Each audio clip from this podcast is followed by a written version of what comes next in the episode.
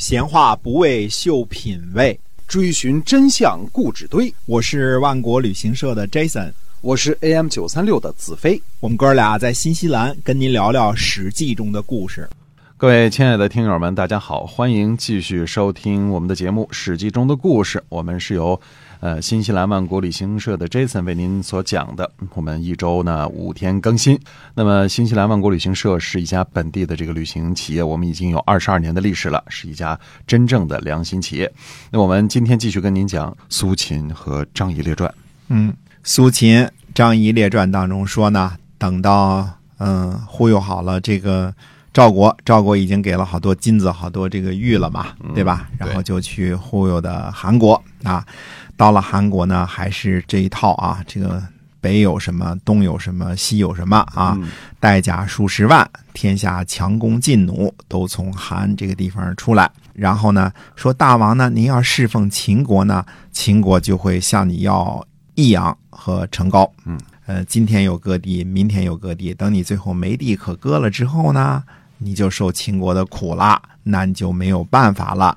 哎，当时引用一句话呢，所以说说俗语说呢，宁为鸡口，无为牛后，宁可当鸡脑袋，不当牛屁股啊。这个现在好像人也大约说这个意思啊，就因为 鸡头不为凤尾之类的。对对，没错，就这意思啊。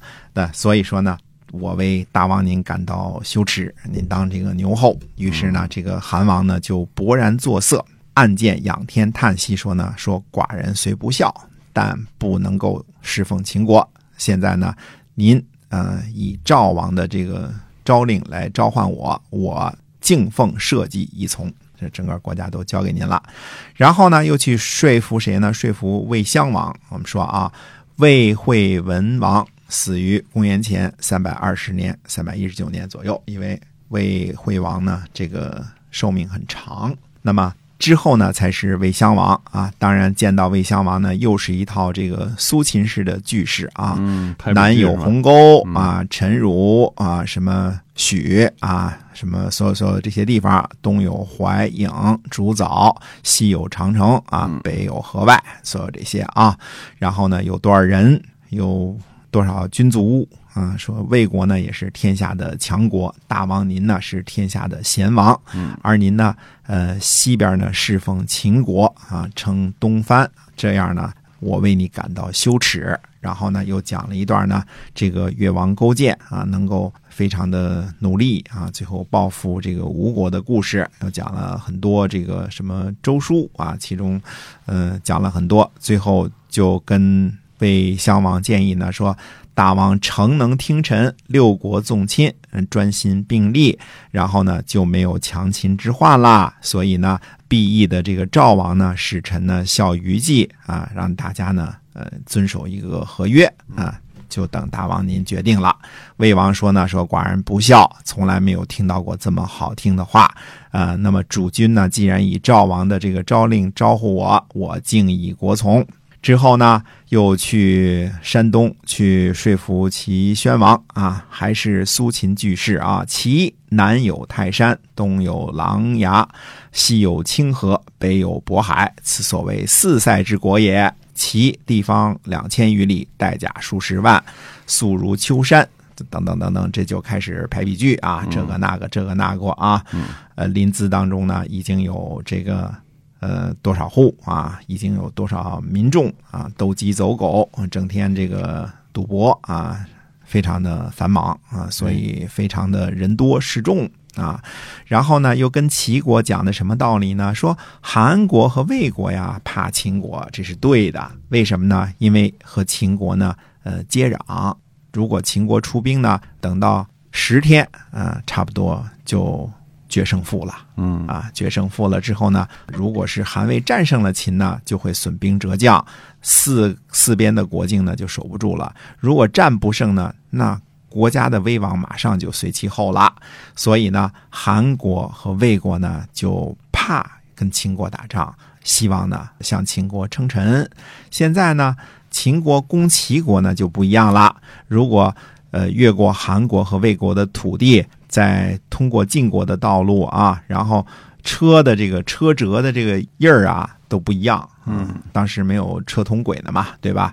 然后呢，呃，如果有人在太行山这个山险上守着呢，一千个人也打不过一百个人。秦呢，就算深入呢，后边呢肯定也老回头看，就怕韩国和魏国呢在后边再揍他啊，所以呢他会很犹豫，他又不敢前进。那秦国害不到齐国，这是非常明显的道理啦。那么，既然秦国他根本就害不到齐国，那么齐国为什么还向这个西边的秦国称臣呢？嗯，哎，所以希望您留意一下我的话。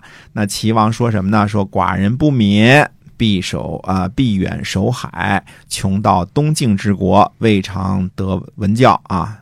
既然足下以赵王的诏令召唤我，敬以国从。之后呢？苏秦呢，又去南边呢说服楚威王。楚威王死于公元前三百二十九年，应该是啊。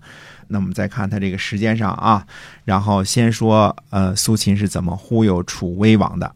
他忽悠楚威王说呢，说楚国呀是天下的强国，天下大王呢您是天下的贤王，还是这个东西南北这一套啊？什么千中乌郡呐，什么夏州海洋啊？洞庭苍梧啊，北边有行塞呀、浔阳啊，地方五千余里，带甲百万，车千乘，骑万匹，素之十年，此霸王之资也。说呢，如果以楚国的强盛和大王的贤能，天下都挡不住。而你西边呢，侍奉秦国，那么诸侯谁还不？西边侍奉秦国呀，嗯，他说秦国呢，呃，伤害楚国呢是怎么伤害呢？就是楚强就秦弱，秦强就楚弱，势不两立。所以呢，我为大王您计划呢，您就不如呢纵亲孤立一下秦国。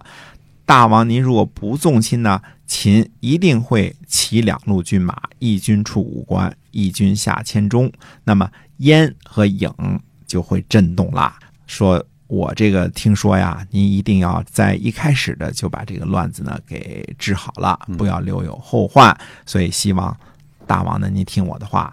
您如果真是能听臣的话呢，臣请令山东之国呢奉四时之献，就是有什么时鲜的东西都进奉给您，而且呢承奉大王您的明诏。把社稷和宗庙呢都交给您，练士兵都听大王所用。大王您真能用我的计策的话呢，韩、魏、齐、燕、赵、魏每人一定都送到您的后宫来啊！所以这些个事儿呢，您呢合纵呢，就楚国的这个王呢就做的稳当了。如果连横呢，那秦国呢就会成为帝。现在呢，您不做这个霸王而侍奉别人。我身为大王所不取，说秦呢是虎狼之国，有吞并天下之心。那么秦呢是天下人的仇仇，横人呢就是连横的这些人呢，都想割诸侯的土地侍奉秦国，这就是养仇仇。为人臣呢，呃，割其主人的这个土地，外交虎狼之禽呢，以倾天下。呃，有秦患啊，不顾其祸，这样的人呢。大逆不忠啊！说大逆不道的人呢，就这就没有比这个更厉害的了。所以呢，说连横的这些人都是拿楚国的土地割让给秦国，这些个人呢都不可取。大王您呢，在这两个策略当中，就是在这个合纵和连横当中呢，您选择哪个呢？所以呢，毕义的赵王呢，让臣下我来给您献上余计啊，就大家纵约。就等着大王您的这个诏令了。楚王说呢，寡人的国家呢与秦接壤啊，秦呢老想吞并巴蜀和汉中啊，秦呢虎狼之国不可侵也。韩魏呢迫于秦患，不可与深谋。如果是与之深谋呢，可能这些人呢就会去秦国。所以呢，寡人呢这么想着呢，如果只是以楚国来跟秦国打仗呢，未见得胜利。嗯啊，而。群人群臣当中呢，呃，也不能够与人谋划，所以寡人呢，卧不安席，食不甘味啊，心摇摇然如悬惊而无所终。现在主君这么依天下，就是把天下合纵为一，收诸侯，存危国，寡人谨奉社稷，也从。连楚威王这么大牛的人都听了苏秦的忽悠了啊。所以这个其中呢，我们说这其中的这个荒谬之处呢，其实仔细看看就特别的多。楚威王不是跟人讲和的人，对吧？嗯，楚威王和齐威王之所以有个威字，那都是打谁谁疼的人，对吧？对对根本不跟人和谈。武功很盛的那种，很强。况且楚威王、齐威王那个时候，秦国还尚未强大起来呢，嗯，对吧？嗯，还有龙骨的十万军，还有魏惠王的这个强大的魏国在那儿呢，对，对吧？嗯，所以哪有像侍奉秦国这种事？楚威王从来也没有侍奉过秦王啊，凭什么？他看不上啊，他嗯国土比他大个七八倍呢。嗯，整个江南，包括这个西南，都是人家楚国的。对我凭什么侍奉比我弱小的人？啊，就是啊啊，为什么跟你这个合纵啊，跟你什么赵国之类的合纵啊？楚国跟跟赵国、韩赵魏，呃，都是有着很深的梁子，对吧？嗯为什么跟你合纵啊？哎，但是总而言之，这篇文章编到这儿呢，就把苏秦这个事儿就搞定了。于是苏秦呢，合纵并立言，苏秦为纵约长，并相六国。看，嗯当了纵约长了，呃，当了六国的相啊，六国都当官了。然后呢，这个时候回去北报赵王的时候啊，路过洛阳，带着一堆的车马辎重啊，诸侯王很多人相送的人啊，连周王都开始怀疑了，这谁啊？这哥们儿开着这么多车就过来了，是吧？过了过我们洛邑来了啊！哎，这他嫂子呢，原来是看不起他，老寒碜他啊。后来呢，现在就匍匐在地，所以苏秦呢就笑话笑话他说：“何前居而后恭啊？”嗯，前居后恭也是这么一个成语啊。前面这个很傲慢，现在你怎么这么恭顺呢？然后他嫂子回答说呢：“说见继子位高而多金也，说因为你这个继子啊，这个老小啊，说这个怎么着位置很高，而且呢很多钱。于是呢，苏秦呢就喟然叹曰：“说此一人之身，富贵则亲戚畏惧之，贫贱则轻易之，况众人乎？”这就是所谓的苏秦佩戴六国相印的这个故事。